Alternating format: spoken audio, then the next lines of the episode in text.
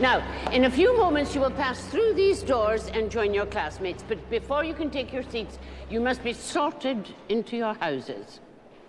They are Gryffindor, Hufflepuff, Ravenclaw, and Slytherin. From that very first moment, you can hear it in her voice that immediate disdain for one particular house. But are all Slytherins really bad? Or is there an immediate bias? What do those of us who are sorted into Slytherin actually think about our own house?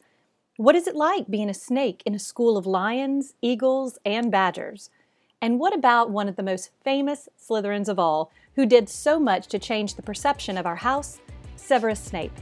Today, we're diving into the qualities of the House of Slytherin and what it means to have those characteristics in our own personalities.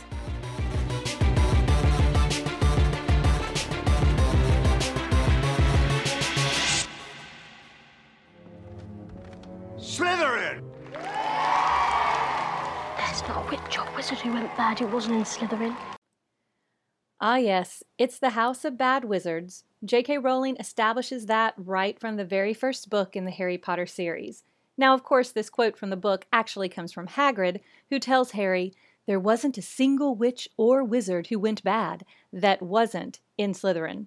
Welcome to episode two, where I discuss all things Slytherin and answer the question to the best of my ability Are Slytherins really all bad? Now, going back to Hagrid, of course, we can't really take his statement as completely accurate because it's based on his knowledge, and he did know a dar- lot of dark wizards who did, in fact, come from Slytherin, so that's definitely his viewpoint.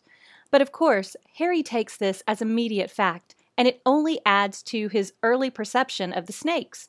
So let's start there with the way Slytherin is presented to us in the books and films. Now, I'm going to divide up this podcast into four basic parts. So let's start with the way Slytherin is presented to us in the Harry Potter series. Part one Perception versus Reality.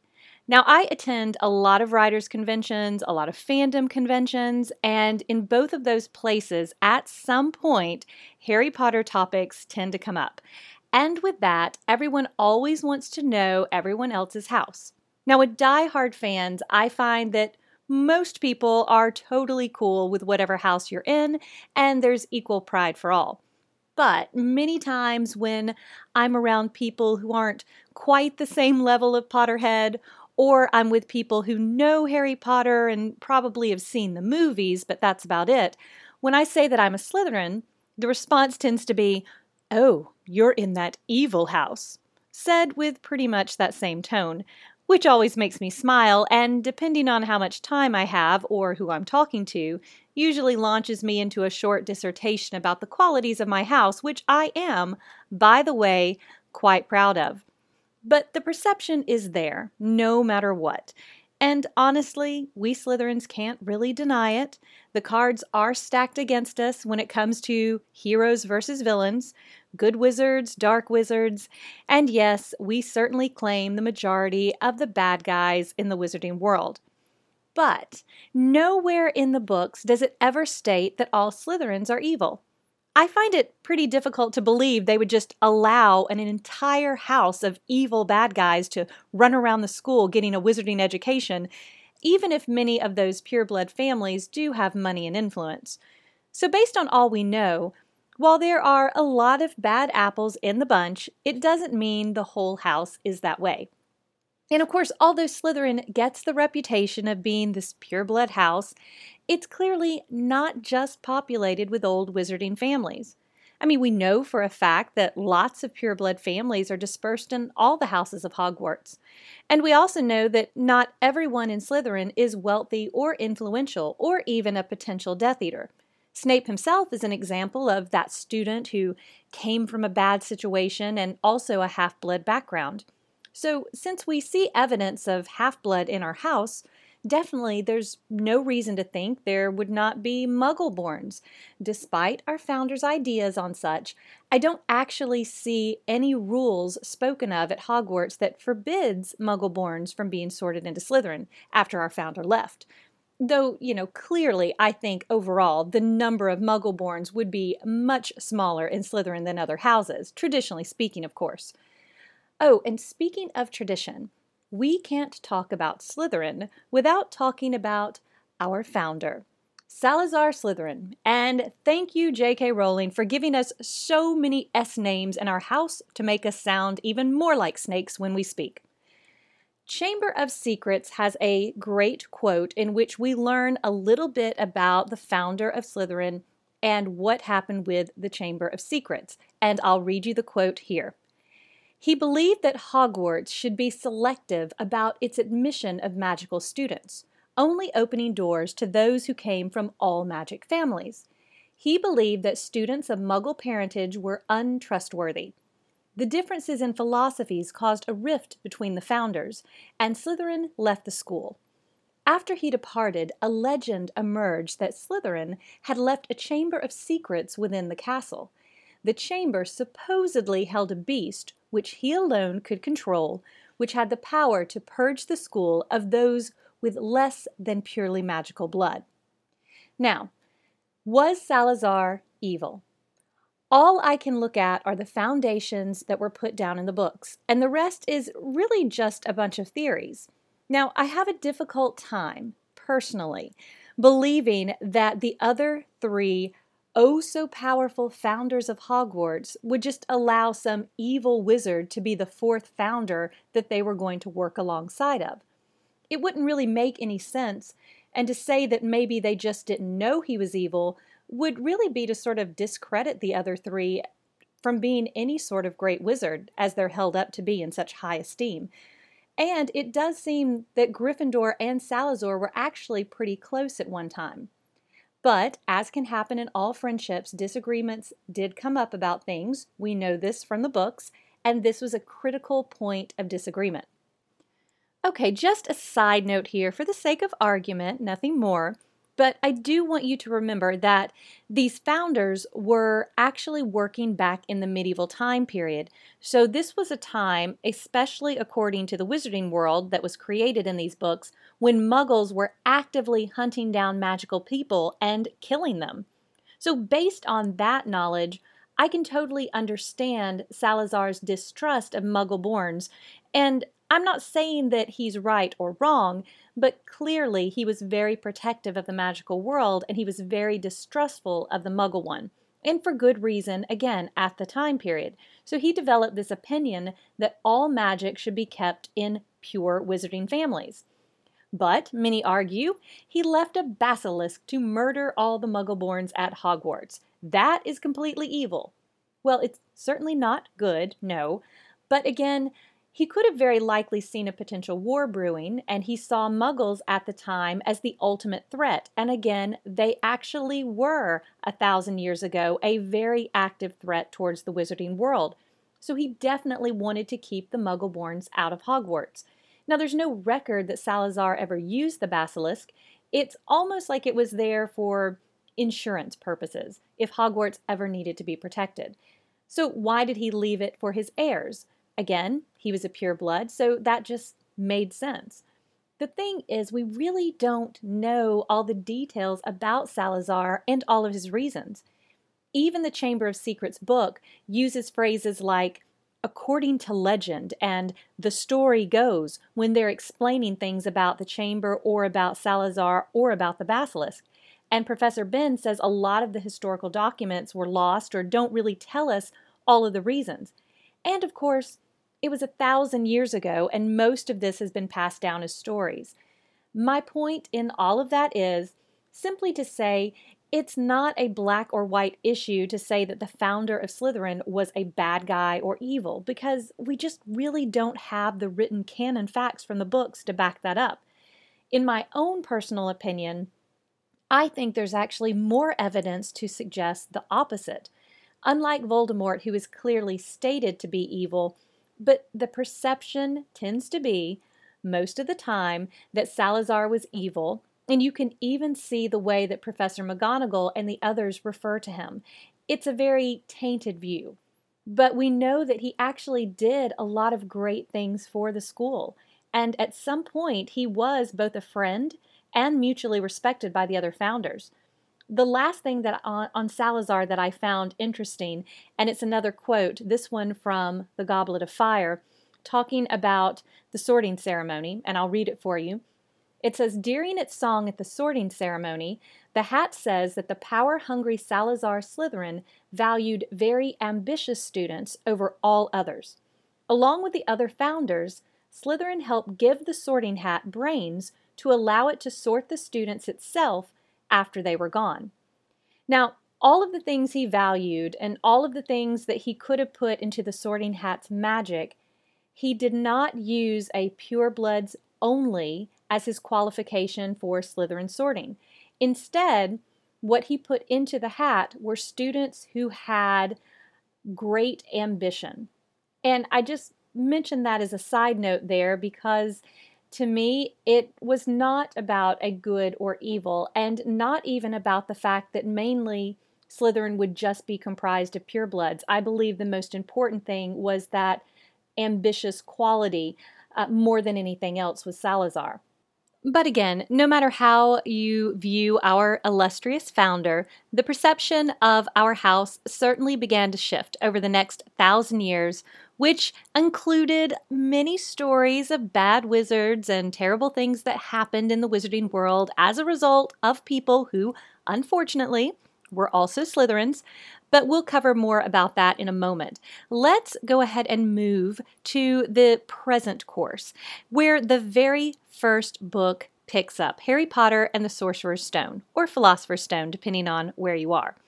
And my first example Harry Potter's point of view. Slytherins are the bad guys. Let's break that down a little bit, starting with the very first time we learn about the Hogwarts houses and how they're going to relate to our main character in the series. We all know when you start a story, you introduce your hero and your protagonist, and you set up the world of your story. And our hero, Harry, was destined to be a Gryffindor. We see this when he meets Ron on the train and he hears about the houses, and it's evident from the very beginning that J.K. Rowling, when she created the houses, selected a house of heroes, the good guys, the ones we are supposed to ultimately root for. And the symbolism here is really obvious. The colors of red and gold, kingly, heroic, bold. Gold is the first place standard around the world and the mascot, the lion, proud, noble, and in the biblical reference, always a symbol of kingship and of Jesus. Now, in most stories, you typically have a bad guy, an antagonist, or a foil for your main hero, that opposite character. So she also sets that up from the very beginning with Harry meeting, of all the eventual Slytherins he could meet on the train, Draco Malfoy. So basically, the polar opposite of Ron, and Harry learns of this house on an immediate negative level. And that's the way it was intended. Now, the colors of my house green and silver. Green being snake like, of course, and it sort of gives us that potential feeling of maybe jealousy or envy or power. And then we have silver. How very second place that silver seems to be as we go through the series. And our mascot, of course, would be a snake. In Western culture, especially, it's quite clear that we think of things that are cunning and conniving, and as a perfect foil to Gryffindor's Christ like lion, we have the devil like serpent. So, all the bias against Slytherin and towards Gryffindor for Harry begins before he even reaches Hogwarts. And again, this was intended from the very beginning. She needed a bad guy house to be a foil for her good guy house. And I get that, and it completely works and needs to happen that way. But this is a good part to mention. And this is something that I remind my students of as we study the books in my own classes that the entire series is told from Harry's point of view which means that very little, especially when it relates to people, is actually very objective, especially in the first few books. Now, we know as the books go on, the point of view does shift uh, a few times, but especially looking at those first several books, it is all completely through Harry's eyes. So we even see that Harry quickly develops a bias against Snape before he even meets him based on the conversation he has at the Gryffindor table. But that is a larger topic for later. Point being, we tend to see people houses, and even the story as Harry sees it, and it's through the lens of his perception. And of course, as I've said before, Slytherin, we do have a reputation, and we can't ignore that. But even with this reputation, it still doesn't mean that everything Harry has heard about the house is accurate, going all the way back to Hagrid's comments that I mentioned earlier. But the perception is solidified from that point on regardless, and with Harry's constant run ins with his own personal foil slash antagonist Draco, the perception continues, even if we only see a small fraction of the entire Slytherin population, which is very true when you think about it. The only real Slytherins we get to see on any depth or level in the series are ones that unfortunately are not the nicest or become potential Death Eaters, so on and so forth. And that leads us into part two which is the characteristics and the attributes of my house. Now, you don't have to have all of these traits, of course, to be a Slytherin any more than you have to have all the traits to be another house. But if you see yourself in the ones I've mentioned, you might be a snake yourself. And if you are, be proud. We are a fine house who have been tainted by a lot of bad wizards. But speaking of that, let's focus for a second on why are there so many that do go wrong in this house? Well, look back to our traits ambition, the need for control, for power, to prove ourselves, sometimes overthinking things. We have those qualities and those attributes, usually, not always, but usually coupled inside with either a sense of low self esteem or sometimes we are extremely hard on ourselves. We can be perfectionist. And so when you put those two things together, it can leave a lot of Slytherins feeling very vulnerable. And when you are vulnerable, it is very easy to be led down a darker path or a wrong path. Another thing about Slytherins is we are very deeply emotional, very highly emotional. If you've ever done an Enneagram, a lot of personality type fours can be in Slytherin. Um, and we are highly emotional, we're very much individualist, and we feel that need to control our emotions, but we feel them very deeply. Look at Snape. He was a very emotional person who knew how to control them because he knew that without controlling his emotions, um, he was susceptible to to things that could happen to him. So in a Slytherin, sometimes we can have this this massive combination of deep emotions, of vulnerability, and then this need for control and for power and to prove ourselves and ambition. And that can just go off the rails very easily. So even though there are other bad wizards from other houses, I think the qualities of Slytherin can create a perfect storm, and that is why there is such a large number of wizards that go bad within our house. And it just shows the importance of having the right people around you. You can see how that goes with Albus Severus Potter and with Scorpius Malfoy. They had the right people around them. With someone like Snape, he did not have the right people around him with people like Voldemort. There's just a lot of loneliness that can go on within the house as well. This house of individualist and this house that that pretends to be so strong on the outside. So if you are a Slytherin, I hope you know that it is important to surround yourself with the right people, the positivity that you need, the goals and attributes um, and, and the focus in life to do good things and to be a better person and, and to not isolate yourself or be led by people that you know are not healthy for you because Slytherins do have a little bit of that vulnerability. And of course, speaking of vulnerable characters, we have Severus Snape, who is the best example of our house and shows us that snakes are capable of so many more things than they are given credit for. And I'm not going to talk about Snape here because he deserves an episode all his own. So that will be coming up pretty soon. And that, my friends, are my thoughts on my house. I am proud to be a snake, and I think there are a lot of really amazing snakes out there. So if you know one, show some appreciation. And if you are one, Use your qualities to help make the wizarding world and this world a better place. If you have a comment or a question, feel free to leave it on my YouTube or my website or even my TikTok. Coming up in the next few episodes, I will be tackling the subjects of Harry Potter and the Cursed Child stage play and production. I will tackle our illustrious and lovely Professor Snape and what my experience has been in the TikTok world cosplaying as the professor, and also an episode on writing tips and strategies. So, if those interest you, I hope you will stick around and uh, keep listening to episodes. Until then, I hope you have a very magical day. So, gather up all of your materials and make your way to the door as class is dismissed.